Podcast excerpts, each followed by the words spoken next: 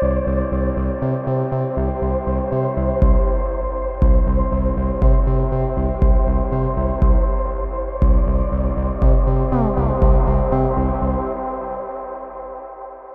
привет! Вы слушаете подкаст «Это базис». Сегодня у микрофона я, Роман Клеватов. И я, Мария Никитина. Всем привет!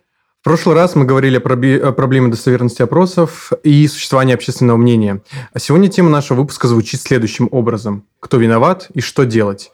Массовое повиновение в текущей катастрофе стало распространенным флешмобом среди э, сообщества российских экспатов, сжигают свои паспорта, отказываются говорить на русском, но на ком же на самом деле лежит вина в чем отличие вины от ответственности? В чем должна выражаться наша ответственность? Ну и чтобы обсудить проблему ответственности за происходящее, мы позвали человека, который не на словах, а на деле ощутил, какие последствия в нашей стране может иметь осознание индивидуальной ответственности за все происходящее и желание воплотить эту ответственность в реальные действия.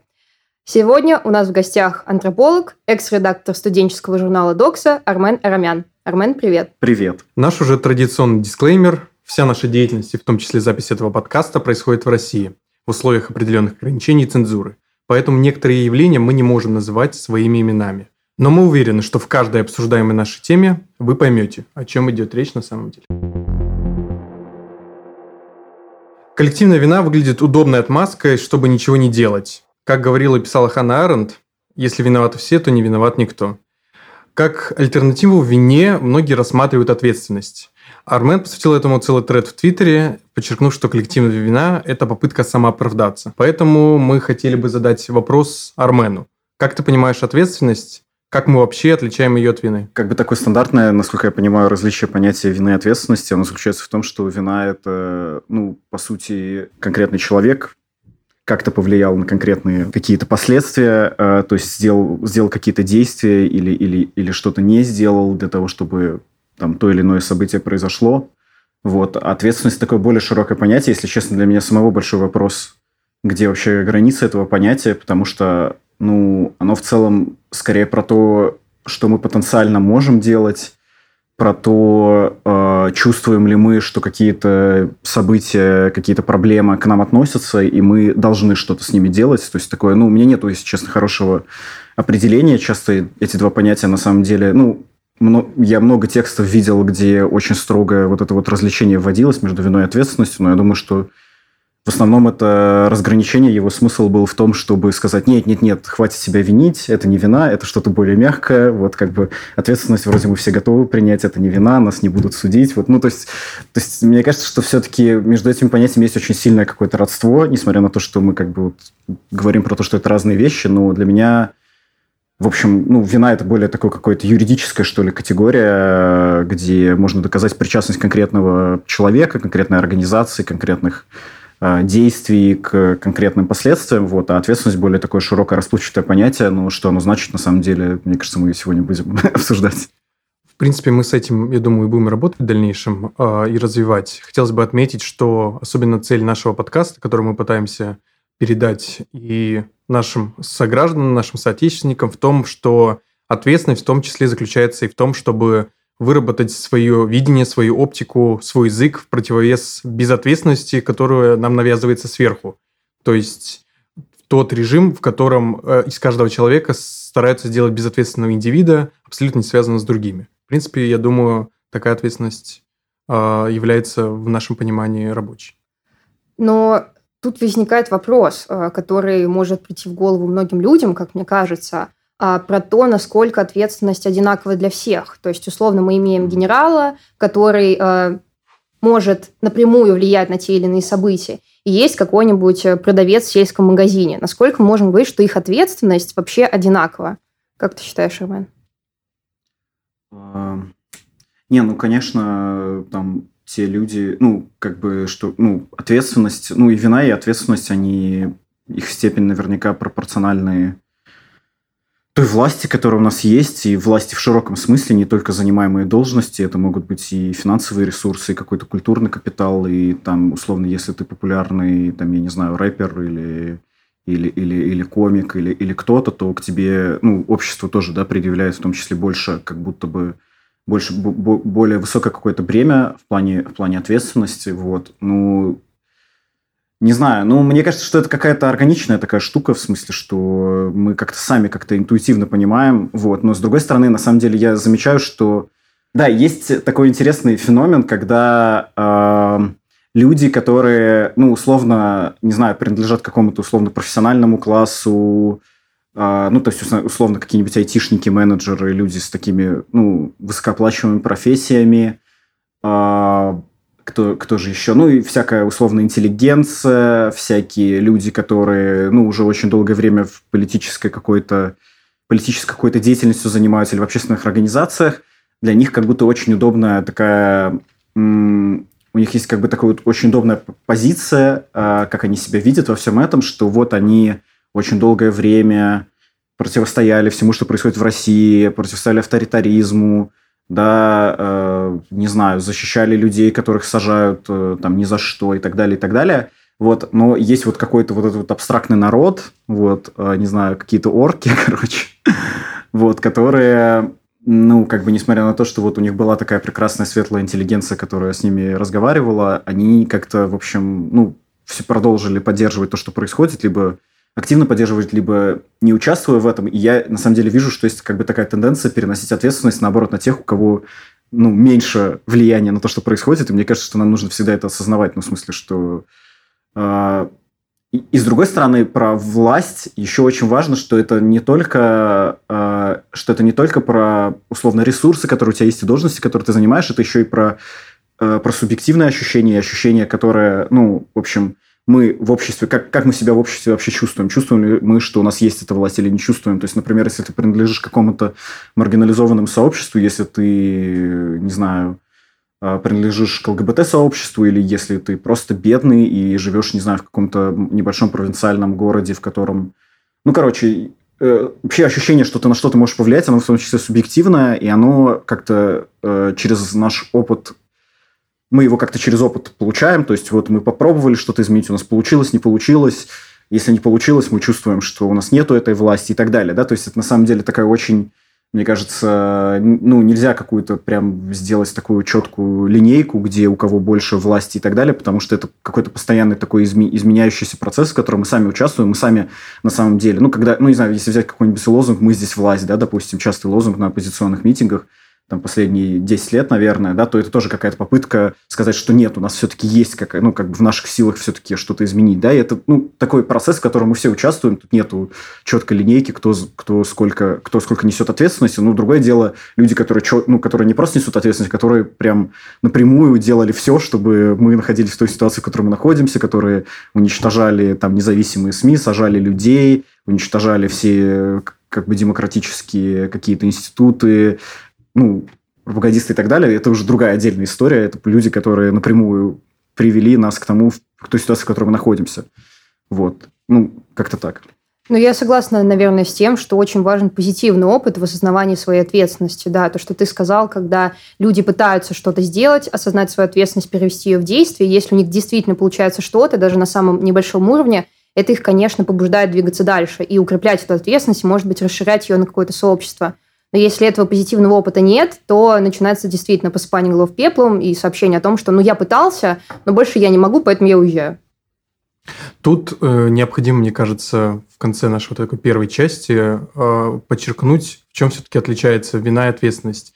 А вина, как Армен все-таки очень справедливо отметил, это больше юридическая категория, когда вину э, пытаются пере, э, перенести на целый народ, на какое-то сообщество, это из этого создают какой-то не, не очень объективный конструкт, который направлен на прошлое и как раз на больше на забывание, чем на репетицию тех событий, которые были, и для того, чтобы они не происходили в прошлом. Коллективная ответственность, наоборот, направлена на будущее, на осознание того, что на самом деле у нас есть власть, у нас есть возможность а, эту власть использовать, и поэтому а, более полезно для любого общества создавать как раз коллективную ответственность. И сейчас мы поговорим о том, как вообще рождалась коллективная ответственность. Пожалуй, один из первых закрепленных письменных примеров э, признания коллективной ответственности – это событие 403 года до нашей эры, э, событие по изгнанию 30 тиранов из Афин. Э, очень интересная вещь тогда произошла. Реванша и обоснованной мести за все гонения со стороны так называемых демократов того времени не произошло. Возможно, впервые и единожды вообще во всей истории со стороны победителей прозвучал призыв не припоминать злосчастье. А, но, в принципе, это нельзя считать отказом от коллективной ответственности. А, в одной хорошей книге французская эллинистка а, Николь Лоро отметила, что парадоксально по своей логической структуре граждане решили взять на себя именно коллективное обязательство не помнить о случившемся. То есть это был первый пример такой коллективной ответственности, но ответственности по забыванию. В дальнейшем э, коллективная ответственность не, раз, не развивалась как какая-то аналитическая категория, как теоретическая категория, и более-менее закрепилась только после Второй мировой войны. По сути, первой работой, которая закрепила эту категорию как определенную теорию, стала работа «Вопрос виновности» Карла Ясперса 1946 года. И там он достаточно четко разграничил вот как раз о том, о чем мы говорили, понятие виновности, но он еще не ввел понятие ответственности, он ввел понятие уголовной, политической, моральной, метафизической ответственности. И э, как раз заключал, что все э, три категории, уголовная, э, моральная и метафизическая, являются индивидуальными и должны проживаться э, исключительно индивидами.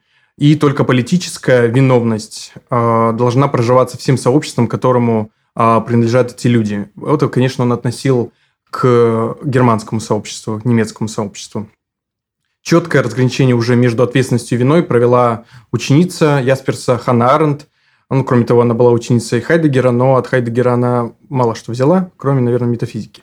А по Аренд с юридической и моральной точки зрения имеет смысл, э, смысл только личная вина – и ее уточнение как раз позволяет вынести приговор или моральное суждение. А вот расширение этой вины на какой-то большой коллектив уже не имеет никакого практического смысла.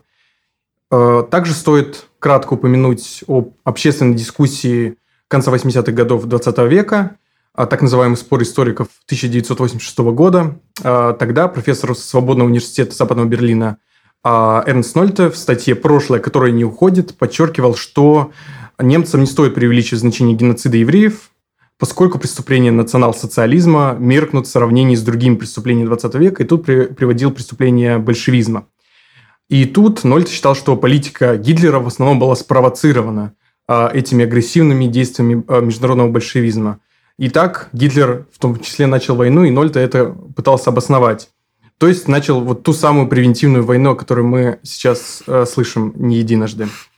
А, его поддержали другие историки, в частности, Ахиль Грубер говорил о том, что Третий Рейх представлял общие европейские интересы и защищал европейскую идентичность. А Кристиан Мейер, другой историк, говорил, что геноцид евреев – это, конечно, уникальное злодеяние, но концлагеря не, не были уж такой вещью особо незаурядной. Тогда Юрген Хабермас, философ, решил э, противопоставить себя этим историкам, хотя он сам не был историком, и э, решил э, делегитимизировать вот этот проект нового патриотизма, которым э, пытался артикулировать Гельмут Коль. И вынес как раз это суждение, которое стало вот основой, по сути, современной Германии, что нельзя банализировать Холокост и снимать проблему коллективной ответственности с, э, с повестки дня. Тогда же закрутилась э, такая идеологема здорового патриотизма, который развивал Хабермас, и предложил э, немецкому обществу проект постнациональный, э, так называемый конституционный патриотизм. Тогда же Хабермас сделал важнейший для современной политической э, культуры Германии вывод, что европейцы навсегда связаны с тем контекстом, при котором стал возможен Освенцим. По сути, развил то, что сказал когда-то Адорно, очень поэтично, что после Освенцима нельзя писать стихи. А, и, по сути, он это переложил на такую практическую почву, а, разбил абсолютно а, лагерь вот этих историков, которые развивали такие консервативно-национальные идеи, и, по сути, закрепил в головах немцев признание вот такой коллективной ответственности. Тогда от себя я бы добавила еще э, пример американского философа, эссеиста Генри Дэвида Тора, который в XIX веке написал э, очень занимательное эссе о гражданском неповиновении – которое я бы искренне порекомендовала всем слушателям нашего подкаста. Э, писал он это эссе в контексте американо-мексиканской войны 1846-48 э, годов. И в своем эссе, в общем-то, он призывал всех своих сограждан, которых он называл как бы патриотами, отказаться от поддержки государства, которое и ведет войну, и при этом поддерживает рабство. А, то есть здесь мы видим, что он говорит не столько об ответственности, сколько о чувстве долга, но я думаю, что мы так или иначе можем провести э, некоторую связь между этими понятиями и назвать их синонимами. И он говорит о том, что каждый э, уважающий себя гражданин Соединенных Штатов, он должен противостоять правительству, которое ведет агрессивную внутреннюю и внешнюю политику. Здесь, я думаю, важно подчеркнуть в нашей теме, что ответственность, она может быть не только за происходящее внутри государства, но и за деятельность внешнюю. Я думаю, это эссе, в принципе, оно очень актуально в нашем текущем контексте. Э, Тора писал о том, что э, он не согласен признать своим правительством политическую организацию, которая является правительством раба, э, и считал, что необходимо противостоять правительству, и это тем более не отложный долг, ведь захваченная страна не наша, а армия захватчиков наша. Э, и здесь он говорил о том, что э, он осуждал многих э, так называемых патриотов, которые свое действие видят исключительно в голосовании или подписывании петиций. Он считал, что необходимо какое-то конкретное действие и реальная политическая воля, которая напрямую бы повлияла на текущую ситуацию. Сам Тора в один момент отказался платить налоги, за что попал в тюрьму, и более того, он считал, что э, человек э, что если кто-то думает, что в тюрьме, допустим, человек может утратить свое влияние и что его голос не дойдет до ушей правительства, то он, наоборот, не прав, потому что э, никто не знает, насколько истина сильнее заблуждения и насколько красноречивее и успешнее может бороться с несправедливостью тот, кто хоть отчасти испытал ее сам на себе. И вообще он говорил, что самое справедливое место для человека в несправедливой системе – это тюрьма. Вот такое вот э, непозитивное заключение. Да, тут, конечно, хорошо бы провести мостик э, с ответственностью за международные отношения, но мы сделаем это позже. И хотелось бы тут еще проговорить момент про пример вот такой коллективной ответственности сверху. Э, и тут принято говорить, конечно, о Германии, которую мы упоминали, но все-таки не стоит идеализировать Германию и ее опыт. Процесс денацификации был достаточно долгий, и он продолжался вплоть до конца 20 века, и, можно сказать, еще не закончился. А, потому что эти процессы все время возникают а, в обществе в любом, а, особенно в Германии. И хотя к 1949 году там уже около 4 миллионов дел было рассмотрено на принадлежность НСДАП и на оценку, как все-таки низовые движения поддерживали режим Гитлера, все-таки многие западные немцы, судя вот по опросам 50-х годов, все-таки считали, что Гитлер, Гитлер был неплохой руководитель, просто его куда-то не туда повели его сторонники, в том числе э, с концлагерями. Э, тут стоит сказать, что мы не поддерживаем абсолютно э, нацизм, э, если нас захотят послушать какие-то интересные люди. А, и тут стоит упомянуть, конечно же, Карла Ясперса, э, которого, о котором мы говорили. Когда он выпустил свою книгу, его окружили студенты, стали срывать его лекции, коллеги по академии обменяли его в предательстве национальных интересов а, и в том, что он инициировал всеобщую культуру вины при поддержке НАТО, что он даже вот спонсировался НАТО, то есть такой иностранный агент а, только в формате конца 40-х годов 20 а, века. И де-факто такой процесс по артикулированию коллективной ответственности на публичном уровне, на государственном уровне начался только с Вилли Бранта, когда он пришел к власти в 1969 году, когда он прогласил, провозгласил программу преодоления прошлого. Это знаменито, когда он стал на колени в Варшавском гетто в 70-м году. А, и хотя процесс достаточно был позитивно начат, в 82 году, когда Гельмут Коль пришел к власти, его окружили достаточно национально-консервативные э, господа, в том числе э, дворовой его историк Герман Любе, который призывал население ФРГ вот, к всеобщему замалчиванию нацистского прошлого – Вспоминаем тут о 30 афинских тиранах. И Коль же вел практику проведения коммеморативных мероприятий на кладбищах СС и Вермахта. То есть, можно сказать, что процесс это был свернут. Тяжелый консенсус, э, который представляют чаще всего словами «никогда снова», э, был достигнут благодаря дискуссии историков, спору истории, о котором мы говорили. И тогда же вместе с консенсусом о геноциде о евреев в общественно-политический дискурс Германии пришла такая условная мораль, э, которая часто сейчас используется как средство политической дисквалификации. Поэтому нельзя говорить, что все-таки этот процесс увенчался успехом, и потому что многие голоса молчат, даже те, которые осуждают геноцид, потому что э, все-таки не принято отходить от этого канона коллективной ответственности. Тогда что мы можем сказать? Был ли вообще позитивный опыт осуществления коллективной ответственности, или, может быть, есть негативный опыт, на примере которого мы можем учиться, чтобы не допускать тех же ошибок? Хороший вопрос. Ну, на самом деле важно, что вы про, ну, что Рома про историю с э, Германией рассказал, потому что, мне кажется, в коллективном каком-то сознании есть такой как бы какой-то образ, что вот в Германии был нацизм, потом мы пришли, мы какие-то коллективные, коллективная ответственность. В общем, мы пришли, его победили, и потом там все денацифицировалось, и Германия из пепла восстала, и вообще не имела никакого больше отношения к нацизму. Ну, типа, если среднего человека спросить, у него примерно такой будет образ, наверное, в голове. Всегда, когда у нас есть вот какие-то такие трагические события в прошлом, преступления, геноциды, не знаю, в Америке это история с рабством, например, да, и в обществе вообще всегда находятся люди, которые считают, что вообще не было в этом никаких проблем, и если мы существуем в рамках такой либеральной демократии, нам приходится слушать в том числе людей, которые считают, что ничего страшного в этом не было, или вообще этого не было, или это преувеличивается, или про это уже давно пора забыть.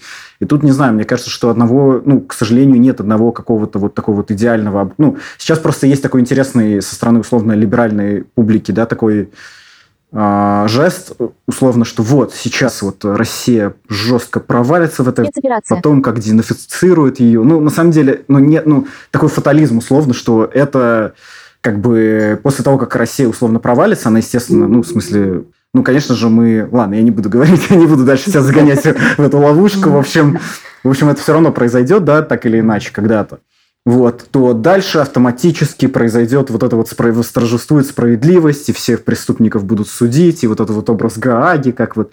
Да, и, ну, я люблю шутки про Гаагу, конечно, но на самом деле нет вот этого вот как бы механизма, который автоматически из фашизма тебя сразу в, пере, переносит в это состояние, где все ошибки прошлого осознаются, за них берется ответственность и так далее. Вот, ну и понятно, что часто ответственность ну, берут те люди, которые, ну, как бы меньше всего имели отношение к преступлениям, потому что эти люди понимают, что это были ошибки и готовы взять эту ответственность. И мне кажется, что ну, для этого нужна некоторая ну, смелость, в общем, на то, чтобы, на то, чтобы брать ответственность, даже если ты все, всю дорогу был против, боролся как мог и так далее. Вот.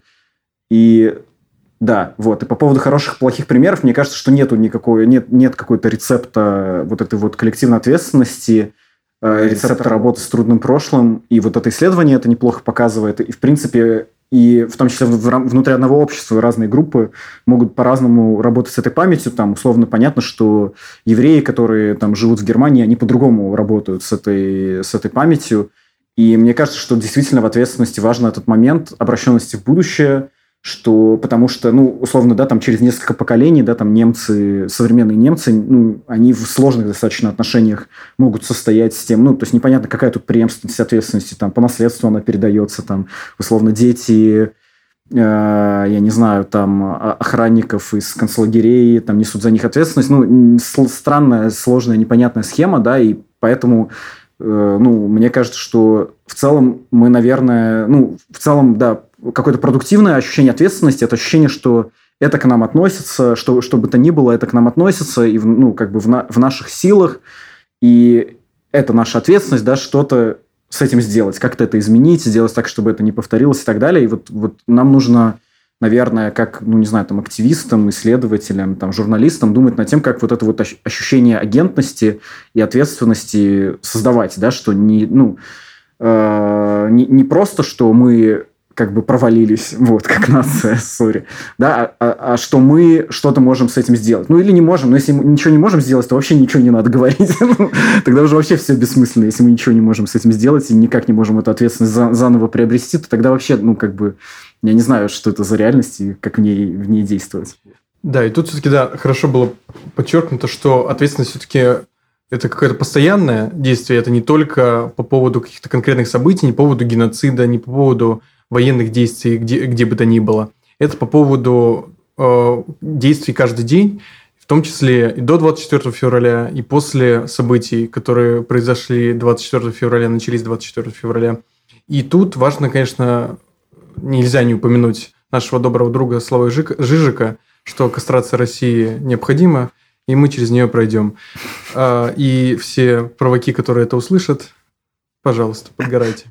Я хотела добавить, что, мне кажется, очень верно было подчеркнуто, что на осознание и проявление коллективной ответственности, на работу с каким-то тяжелым прошлым э, может идти очень много времени. Нужно быть готовым к тому, что этот процесс растянется на поколение. И не нужно опускать руки, если на вашем веку еще ничего как бы стоящего, как вам кажется, не произошло. Важно понимать, что любой, даже самый небольшой вклад – это вклад в будущее, который потом может сыграть и сослужить очень э, важную, хорошую службу. И поэтому нужно действительно действовать каждый день по мере своих возможностей и не ожидать э, мгновенного результата.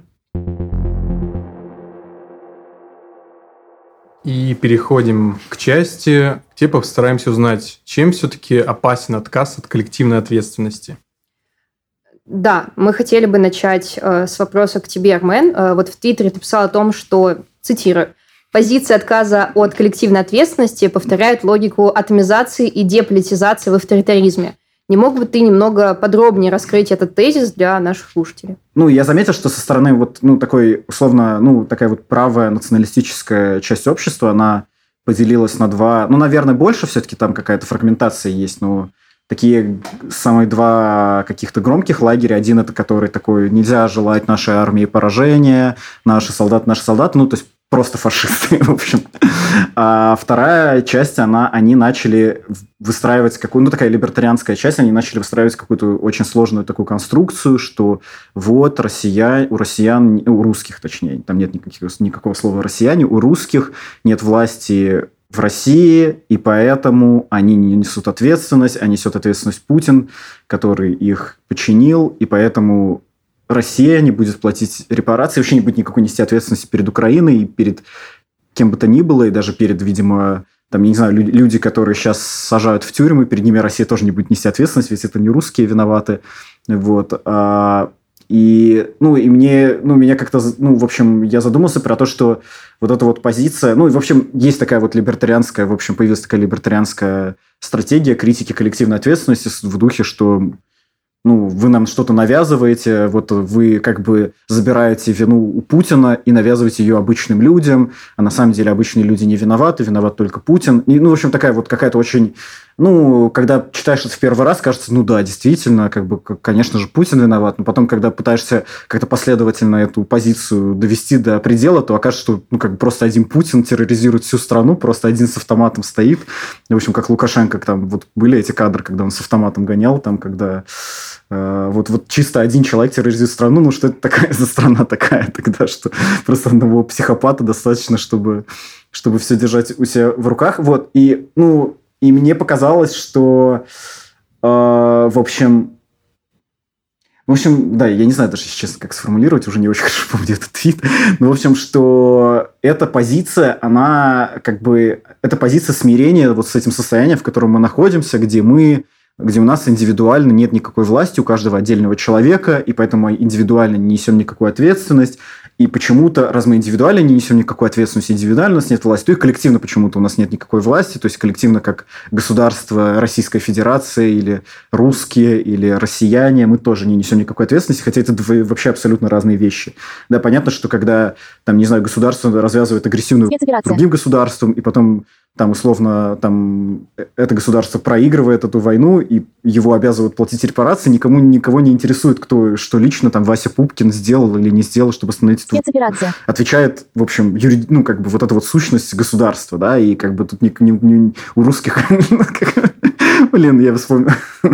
Мне возникла смешная фраза про то, что у русских никто спрашивать не будет, как, как любят э, националисты говорить про украинцев. Так, ну, в общем, и, и, ну, ну, то есть, и вообще в целом это картинка про то, что вот мы индивидуально не, ну, как бы никак не вкладывались в строительство путинского режима, поэтому мы как бы как коллективная сущность тоже не несем за это ответственность, она вообще абсолютно, ну, как бы непонятная. Ну, то есть, типа, получается, что вот ты должен делать, если ты человек, который никак не ну, в общем, не помогал путинскому режиму строиться и не несешь ответственность. Ты ничего не должен делать, да? То есть просто, ну, как бы, в какая вообще твоя позиция для действия какая твоя роль вообще в происходящем? Ты просто ждешь, когда, я не знаю, я, я, мне даже сложно представить, что это за картинка в голове, ну, наверное, ты сидишь и обвиняешь злые, ну, в общем, европейские страны, вполне справедливо там можно обвинять их там за то, что они, не знаю, там оружие продавали России, то, что вообще поддерживают, покупают нефть и газу Россию и так далее, но, ну, как бы окей, да, вот, то есть европейские страны виноваты, но ни один россиянин не виноват, и Россия тоже не виновата, как, как бы какая-то такая вот коллективная сущность. Ну, короче, вот. И мне показалось, что в... эта позиция, которая предполагает полную инертность и, в общем, вот это вот просто слияние с этой логикой атомизации и, э, и какая-то противоположная позиция, какая-то позиция силы, она была бы в том, чтобы признавать ответственность, признавать, что мы на что-то можем влиять. То есть не, не говорить про то, что русские условные... Ну, сори, я использую слово «русские», я использую слово «русский» не потому, что я так, я хочу его использовать, потому что его используют вот эти вот люди. Ну, я бы все-таки говорил, использую слово «россияне». Вот, в общем, не, не продолжать вот повторять вот эту вот мантру про то, что россияне ни на что не могут влиять, потому что если они ни на что в прошлом не могли влиять, то непонятно, какую картинку мы вообще на будущее хотим проецировать. То есть то, что россияне никогда ни на что не могли влиять, значит, что россияне никогда ни на что не смогут влиять. Вот и поэтому для меня как бы сильная позиция – это брать ответственность, это говорить про то, что э, да, мы это не делали, но мы это и не смогли предотвратить. Ну, как бы я когда про себя размышляю, как про активиста, про журналиста, в общем, про россиянина, там, я не знаю, whatever, э, про исследователя, то я думаю тоже про то, что вообще я мог делать по-другому, что это не просто про... Ну, конечно, можно в этом вообще дойти до какого-то отчаяния, просто рвать волосы на голове и говорить, какой ужас, я должен был делать то, я этого не сделал, все, теперь нам всем конец. Вот, но э, для меня это все-таки какой-то источник э, ну, какой-то информации про то, что делать сейчас, да, потому что я не хочу просто продолжать делать то же самое, что не приносило никаких результатов, вот, но и, но и бездействовать я не хочу, и поэтому мне кажется, что вот для меня как-то очень комплексно это понятие ответственности существует и в, и в прошлом, и в настоящем, и в будущем, вот. Сори, что Да, я согласна с тем, что позиция о том, что мы все делали, но у нас не и мы все делали правильно, но теперь мы ничего не будем делать, потому что у нас не получилось, это скорее позиция такой э, тотальной усталости. То есть, когда ты просто опускаешь руки, и э, мы как бы против тут психологизации, но это банальное выгорание, которое случается у людей, и это нормально. То есть, э, но здесь, наверное, важно в какой-то момент остановиться, дать себе небольшую передышку и потом Э, заново начать действовать, не отрицая все, что ты делал до этого, но подвергая это определенной рефлексии. И при этом важно, что каждое твое слово, оно несет определенное влияние на других людей вокруг тебя. И если конкретно ты в данный момент больше ничего не можешь сделать, то не распространяй эту информацию и не деполитизируй остальных, тех людей, которые сейчас могут ощущать тот самый запал к действию. Я думаю, что это очень важно. Да, это очень справедливое замечание. И в этом плане, конечно, момент про либертарианцев, про то, что они вот на самом деле э, э, пропагандируют этот агрессивный индивидуализм, они на самом деле являются рупором на самом деле государственной пропаганды в какой-то части, потому что цель текущего государства Российской Федерации как раз не создавать никакого коллектива, а они этому способствуют в таких, на самом деле, э, молодых кругах, в которых все равно не сформировалась какая-то точка зрения на происходящее, которые ищут ответы. И чаще всего самый громкий ответ – это и самый удобный для восприятия то, что у нас нет никакой ответственности. И многие молодые люди это воспринимают.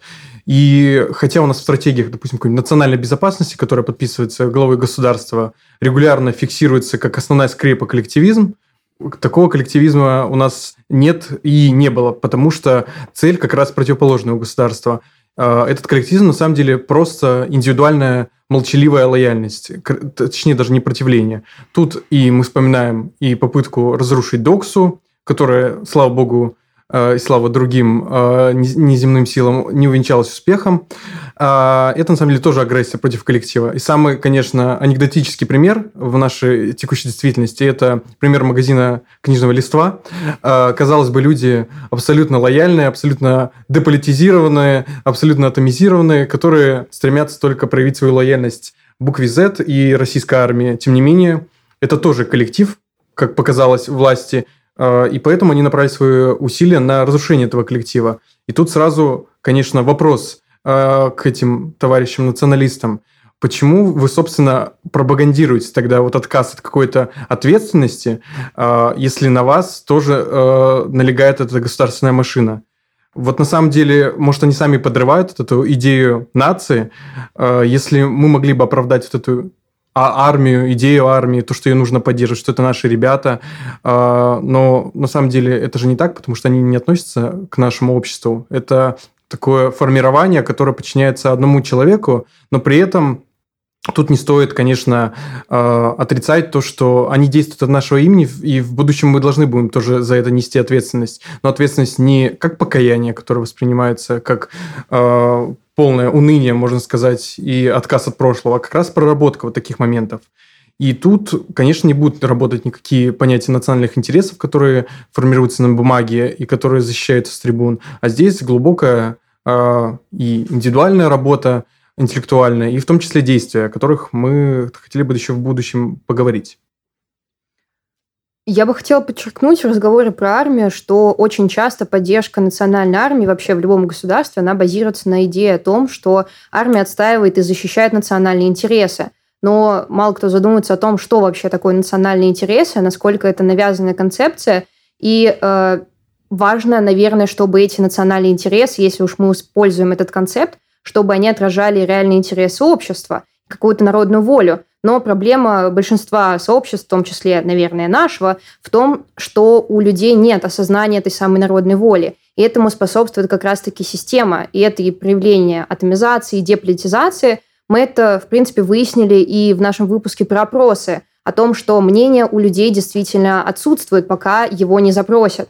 И это специфика действительно режима, который способствует разрушению коллективов или препятствует их созданию. Да, и тут еще мы хотели бы раз про проговорить этот момент, что все-таки не следует использовать эту логическую конструкцию, когда говорят, что мы отказываемся от коллективной ответственности, потому что мы якобы тоже жертвы режима. Тут, как э, Армен заметил, как раз очень полезная вещь такой, может, ну, тяжелой рефлексии, понять, что мы делали не так, чтобы в будущем делать по-другому, может э, использовать это как раз а, материал, на котором вообще наши действия базировались. Может э, как-то изменить, может их ужесточить, но все-таки, конечно, мы не должны фиксироваться на позиции жертвы, потому что она вредоносна, и она в целом навязывается и текущим э, гегемонным дискурсом нам, чтобы мы приняли себя как жертву агрессии Запада, жертву каких-то злых сил – и если от нашего имени делают что-то э, плохое, мы должны все равно за это отвечать. Мы должны это прорабатывать.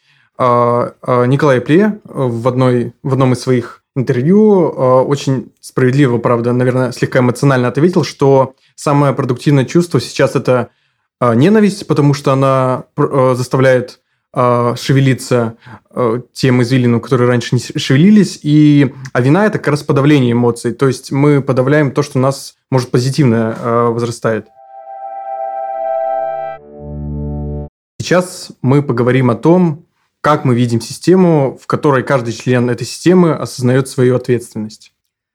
Да, мы действительно поговорили о том, что есть очень много внешних ограничителей проявление этой коллективной ответственности, но в идеале какой же должна быть система для того, чтобы люди начинали осознавать свою ответственность? Хороший вопрос. Но мне кажется, что нет такой условно гомогенной, ну, в смысле, нет такого образа гомогенной какой-то там, я не знаю, утопического общества, где все осознают свою ответственность, потому что там работают вот так называемые там институты гражданского общества или, или что, что угодно. Но мне кажется, что это всегда история про какой-то, ну, континуум, что ли. Ну, в смысле, что, мне кажется, вообще ощущение ответственности, да, это, в принципе, как бы такая вот противоположность э, атомизации, да, то есть если логика атомизации такая индивидуальная, она предполагает, что ты себе постоянно говоришь про то, что это меня не касается, я ничего с этим не могу сделать, э, это, если я что-то попытаюсь сделать, это может навредить мне, моей семье, моему самому вот этому близкому кругу, да, то есть важно, что все-таки индивидуализм, он не прям чисто на субъекте э, завязан, ну и там на каких-то совсем близких группах и на каких-то родственных связях может тоже быть завязан, да, а то, то противоположность это вот ощущение, что это, э, это меня касается, там, я могу на это как-то повлиять и так далее, да, и это, ну, то, то есть сложно представить такой вот, ну, в принципе, я не знаю, как бы, примеров какого-то там такого вот, ну, не хочется приводить в пример какие-то либеральные демократии, где люди точно так же могут чувствовать себя деполитизированными, где точно так же они могут воспринимать свое участие в э, жизни общества как, выход, как, как э, поход в, на выборы раз в 4 года или в 5 или в 6, и там забыть про, про, про, про, все, про все это, да, там на все оставшееся время. Я думаю, что ну, картину такого общества сложно достаточно представить, потому что это, в общем, то, что мы как бы своими действиями скорее создаем, и оно очень сложно. И мне кажется, что тут более важно, что нужно у себя и у других создавать ощущение, что мы вместе что-то можем, что, ну, в общем, по, поступ, по, ну, короче, постепенно создавать вот это вот ощущение ответственности, что это к нам относится, да, там, типа, на, мы не можем от этого спрятаться, да, и тут на самом деле важно, что ответственность, она не ограничивается границами национальных государств, например, мы все как человечество, ну, в принципе, несем ответственность за, там, благополучие всех, там, ну, мы, например, несем ответственность за, за экологическую катастрофу, которая там произойдет с нашей планеты там, в ближайшие десятилетия, и если мы ничего с этим не сделаем, и откажемся от этой ответственности, скажем, мы ничего не можем это изменить, просто уже, там, не знаю, даже мы или наши э, дети, они уже, скорее всего, будут в каком-то постапокалипсисе жить или в, в апокалипсисе каком-то э, экологическом, и просто все наши проблемы им покажутся уже, как, короче, какой-то сказкой из, из прошлого, да. И, то есть, вот, ну, придумывать способы, как вот это вот э, осознавать, во-первых, то, что это к нам относится, но вот это вот ощущение, что это к нам относится, оно очень сильно завязано на ощущение, что мы что-то с этим можем сделать. Это значит, как, как создавать ощущение, что мы что-то можем с этим сделать, довольно сложный вопрос при ну, при авторитаризме вообще очень сложный вопрос, как создавать ощущение, что мы можем что-то поменять, когда на самом деле в большинстве случаев любые наши инициативы, они не приносят никаких позитивных результатов, да, и вообще цель авторитарного режима показать нам, что мы, объединившись, ничего не сможем сделать. Да? То есть он, он, он, э, его цель не, не, не идти ни на какие уступки, потому что если, он, если, э, да, если, если мы увидим, что мы вместе, объединившись, что-то можем изменить, то ну, как бы этому авторитарному режиму конец. Но это, на самом деле, проблема не только авторитаризма, это часто и проблема капитализма, и проблема либеральных демократий, которые точно так же, ну, не очень хорошо относятся к вот такой вот э, к способности людей объединяться в коллективы и что-то посредством этих коллективов менять, хотя там, ну, это чуть проще делать.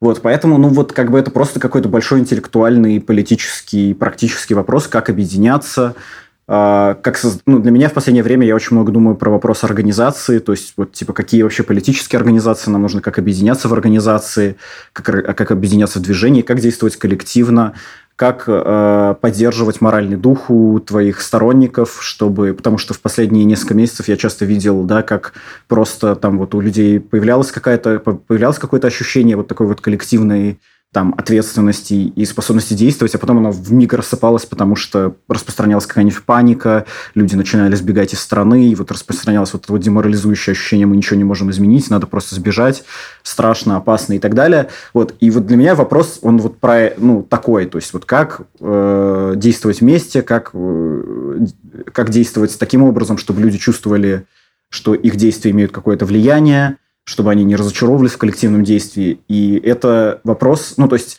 мне кажется, очень важно, что и здесь нет простых решений, да, то есть, ну, хотелось бы просто сказать, да просто объединитесь и вот, в общем, и там, я не знаю, выйдите вместе куда-то, там, я не знаю, сделайте свой профсоюз условно, да, там, и, в общем, все будет супер. На самом деле, Э, авторитаризм возможен только потому, что у нас как бы и нет этого решения. Да? То есть, если бы мы могли легко объединиться и что-то там сразу же изменить, если бы это был простой какой-то путь, то не было бы никакого путинского режима и там других авторитарных режимов. И весь смысл авторитаризма в том, чтобы... Ну, то есть, это борьба, в общем. То есть, как бы, с другой стороны, тоже есть сильный противник.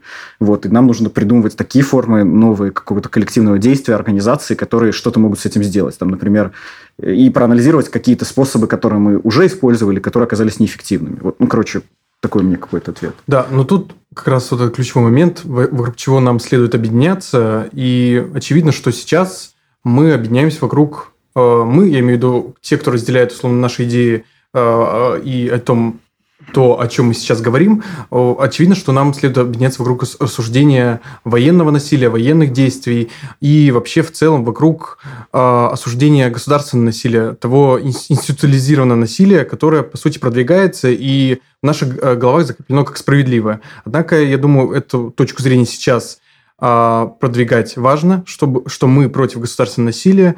Нужно правильно осуждать то, что сейчас происходит, не то, как делают наши русские фашики, что так называемые русские, что не с точки зрения неготов... неготовности армии к а с точки зрения того, что спецоперация сама по себе это плохо, и что этого не должно быть.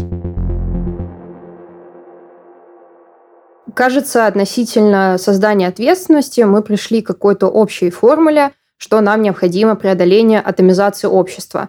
Но возникает, разумеется, логичный вопрос, а как же все-таки это сделать, как же, в принципе, простому человеку начать попытаться осознать вот эту ответственность и перевести ее в какое-то действие? Э, разумеется, простых рецептов здесь быть не может, и, в принципе, ожидание какой-то логичной схемы, по которой можно было бы действовать, это как раз-таки попытка переложить ответственность за собственное решение на кого-то другого. Но, тем не менее, мы хотели бы попытаться предложить некоторые варианты, которые не являются абсолютной истиной и не являются обще, может быть, э, принятыми, общеупотребимыми, но, тем не менее, с этого действительно можно было бы начать. Э, нам кажется, что важно осознать, что ответственность, она существует на всех уровнях, и не обязательно сразу мыслить про что-то глобальное, всемирное или даже общефедеральное. Можно действительно начать с малого. Например, можно познакомиться с собственными соседями, собрать какую-то встречу подъезда, встречу двора и так далее. Потому что э, мы упоминали, что хоть мы и начинаем говорить об ответственности в момент определенного кризиса, тем не менее, эта ответственность должна распространяться на все сферы, она должна действовать постоянно.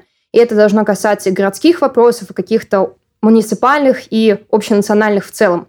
Поэтому действительно можно познакомиться со своими соседями, и вообще стоит задать вопрос, а что мы можем сделать по поводу конкретной вопроса, по поводу конкретной проблемы. И важно определить, а, кто такие мы, и перестать мыслить категориями «я». То есть действительно можно объединяться со своими однокурсниками, соседями, одногруппниками, друзьями, даже со своей собственной семьей и начать создавать какое-то коллективное действие вместе.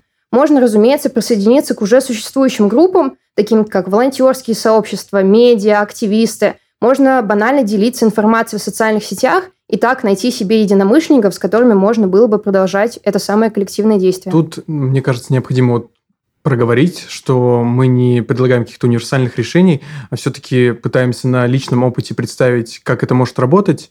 А, например, могу начать с себя. Я волонтерю с самой школы, э, ездил восстанавливать природные заповедники, архитектурные памятники, и прежде всего а, тут заключалась идея в том, что мы осознаем принадлежность к чему-то большему, а, к тому, что мы можем реально изменить, реально отстроить буквально то, на чем мы стоим, на чем мы живем.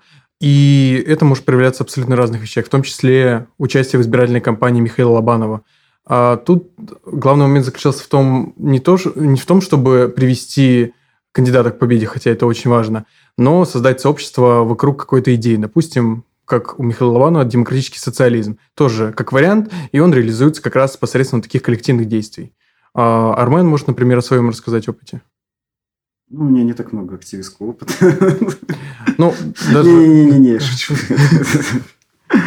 А, я, ну, что интересно, еще я начинал. Ну, да, мне кажется, что вот Маша правильно сказала, да, про то, что ну, про то, что нужно посмотреть вокруг себя и подумать, как бы с кем вы готовы объединиться, от лица кого вы готовы действовать. Ну, вот, например, я, моя какая-то условная такая ну, участие в каких-то общественных процессах вокруг меня, оно начиналось с моего университета, в котором я учился. Я учился в высшей школе экономики, вот, и изначально я, там, не знаю, захотел участвовать, э, хотел решать какие-то совсем-совсем локальные проблемы в студсовете, потом понял, что это какая-то не очень непродуктивная форма организации. В принципе, так постепенно появилась Докса, как студенческая университетская СМИ на тот момент, да, которая там сначала рассказывала про проблемы одного университета, и, а, потом, а потом мы, в общем, выросли, ну, да, в общем, ладно, буду использовать слово мы.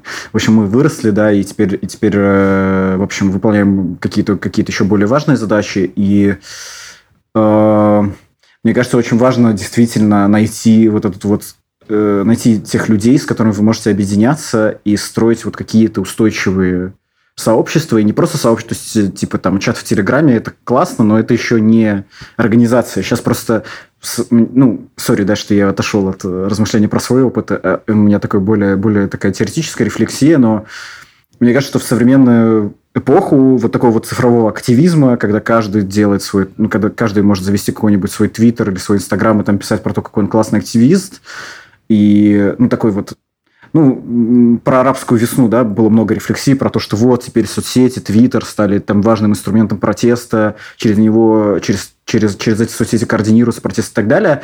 Но вот из-за того, что у нас как будто вот есть такой очень простой способ объединяться через чаты, через мессенджеры и так далее, мы немножко забыли про то, что вообще такое там политическая организация, как вообще, что, что вообще такое движение и так далее, да, и у нас немножко весь опыт, связанный с организациями, он немножко для нас, он какой-то странный, что-то надо там где-то участвовать, как-то там голосовать, как-то принимать решения, вот, и, и мне кажется, что это тоже часть проблемы, вот, и поэтому, ну, как бы я еще призываю, когда вы с кем-то объединяетесь, что-то пытаетесь сделать, тут нет одного рецепта для действия коллективного, но важно, чтобы вы понимали, э, чтобы у вас было размышление про то, какое действие и в какой форме может повлиять, да, то есть не просто классно выйти с плакатами. С плакатом выйти всегда замечательно. Надеюсь, это не какой-то призыв. Ну, в смысле, надеюсь, это не э, классифицируется как какое-то нарушение какого-то закона. поддержку телепузик.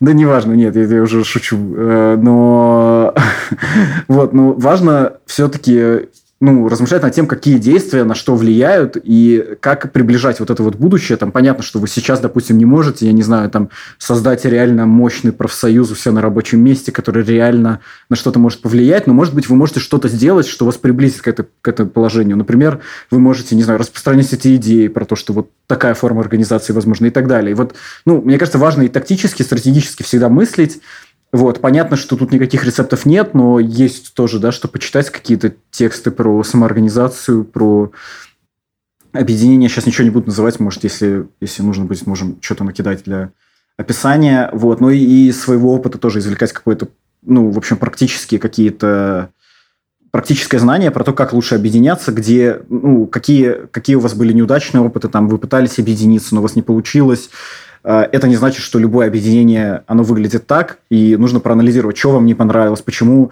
вы и ваши там, сторонники в прошлом там все рассорились или перестали участвовать и так далее. Вот, ну, очень важно, короче, здесь какое-то политическое воображение, условно.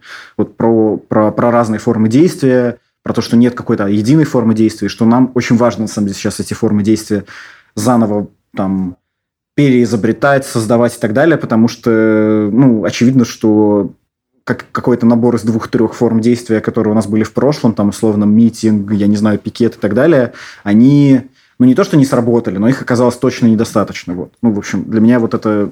Я про свой опыт размышляю в контексте вот еще вот такого вопроса. Мне кажется, важно еще попробовать объединять небольшие сообщества в более большие сообщества, да, то есть если ты начинаешь действительно с какой-то студенческой самоорганизации, будь то студсовет или какие-то небольшие клубы по интересам, то нет ничего плохого. Наоборот, это очень позитивный опыт. Объединять более мелкие сообщества в большие. И более того, можно, наверное, обращаться за советом к тем, кто в этом условно активизме находится более долгое время. Действительно, потому что когда ты начинаешь э, все делать самостоятельно, это сложно, и даже если ты ознакомишься с определенным пластом теории, все равно у тебя могут быть проблемы с тем, чтобы переложить ее на практику. Но тем не менее, даже если ты не готов, допустим, присоединяться к какому-то э, более обширному движению, которое уже существует, э, если у тебя есть такая инициатива, действительно, мне кажется, можно обратиться за советом, спросить, как это лучше сделать, э, попробовать порефлексировать не только свой, но и чужой опыт для того, чтобы объединить его в какой-то больший пласт и создавать какое-то общее действие. Мне кажется, это может действительно помочь. Ну, ну мне, мне кажется, действительно, что опыт – это прям очень важная категория. И опыт – это не только то, что... Ну, то есть мы, ну, наверное, особенно как молодые люди, мы привыкли, что опыт – это что-то, чем, чем нас обычно попрекают, что это, это что-то, чего у нас нет. Но я даже тут думаю больше про опыт какой-то социальный, то есть который не у нас индивидуально, как у людей, типа отдельных, да, там у меня есть опыт работы и так далее, да, а именно про, про то, что вот какие-то организации действовали в прошлом, они действовали так-то, и... Э, часть э, того, как работает как бы наш... Ну, мне, ну, на это очень редко обращают внимание, но мне кажется, что одна из причин там, силы путинского, в общем, режима, она заключается в том, что он каждый раз уничтожал вот всякие ростки вот таких вот организаций, инициатив, движений, и за счет этого не было вот никакой преемственности опыта, и каждый раз это все как будто бы заново создавалось. Там, когда мы Доксу создавали, мы не знали ничего ни про какие студенческие инициативы до нас, там, ну дай бог, что-то слышали про инициативную группу МГУ, но тоже как-то это вот какое-то было. И очень важно, да, вот э, если есть где перенять этот опыт, там, с кем-то поговорить, проанализировать что-то. Это здорово сделать. И мне кажется, сейчас вот в инициативах, что мне очень нравится, что сразу не, нет вот этого вот зацикливания на том, что методы ненасильственного протеста, митинг, пикет и так далее. Давайте мы все люди с прекрасными лицами выйдем, выразим свои отношения. А есть именно что распространению там всяких там типа низовых, я не знаю, кто составляет эти инструкции, гайды, ну каких-то там, не знаю, подборок, типа там страницы, где собрано 15 разных способов сопротивления с инструкциями подробными, как это делать. Некоторые из них, может быть, не очень законные, Вот, но все равно ну, мы как бы не живем в другой ситуации находимся. В общем, и, ну, в общем, очень важно, короче, про это думать, про то, что это реально очень важная категория опыта, знания, и что когда мы что-то делаем, мы не только ну, то есть, мы, важно мыслить не только в короткой дистанции, что вышли на митинг, ничего не получилось, ну, отстой, в общем, полный, и ничего это нам не принесло. А важно мыслить еще в категориях более таких вот длительных и в категориях опыта, что мы создаем какой-то опыт. Но для этого нужно и учиться на своем опыте, и учиться на чужом опыте, и, в общем, э, распро... ну, как-то создавать какие-то структуры, которые позволяют это знание как-то делиться друг с другом. Вот. Так, мы проговорили сегодня а, про коллективную ответственность. С вашего позволения, я бы представил ключевые моменты, по которым мы, можно сказать, разложили эту коллективную ответственность, на чем настроиться.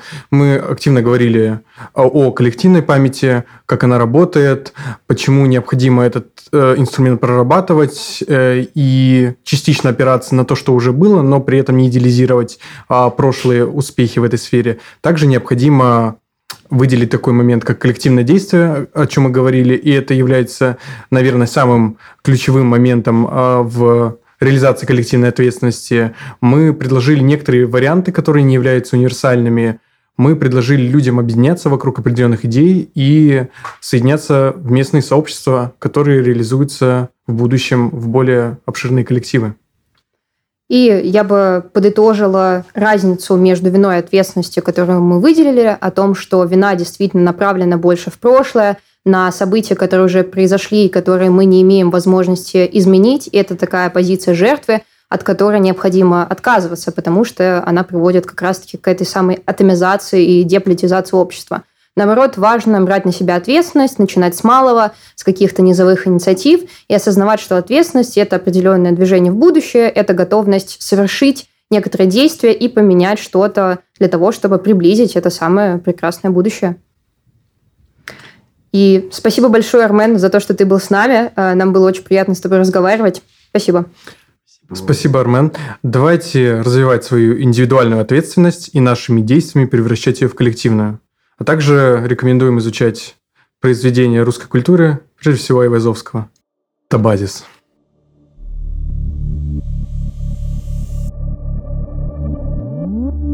Все, это база. И это главное. И это основа.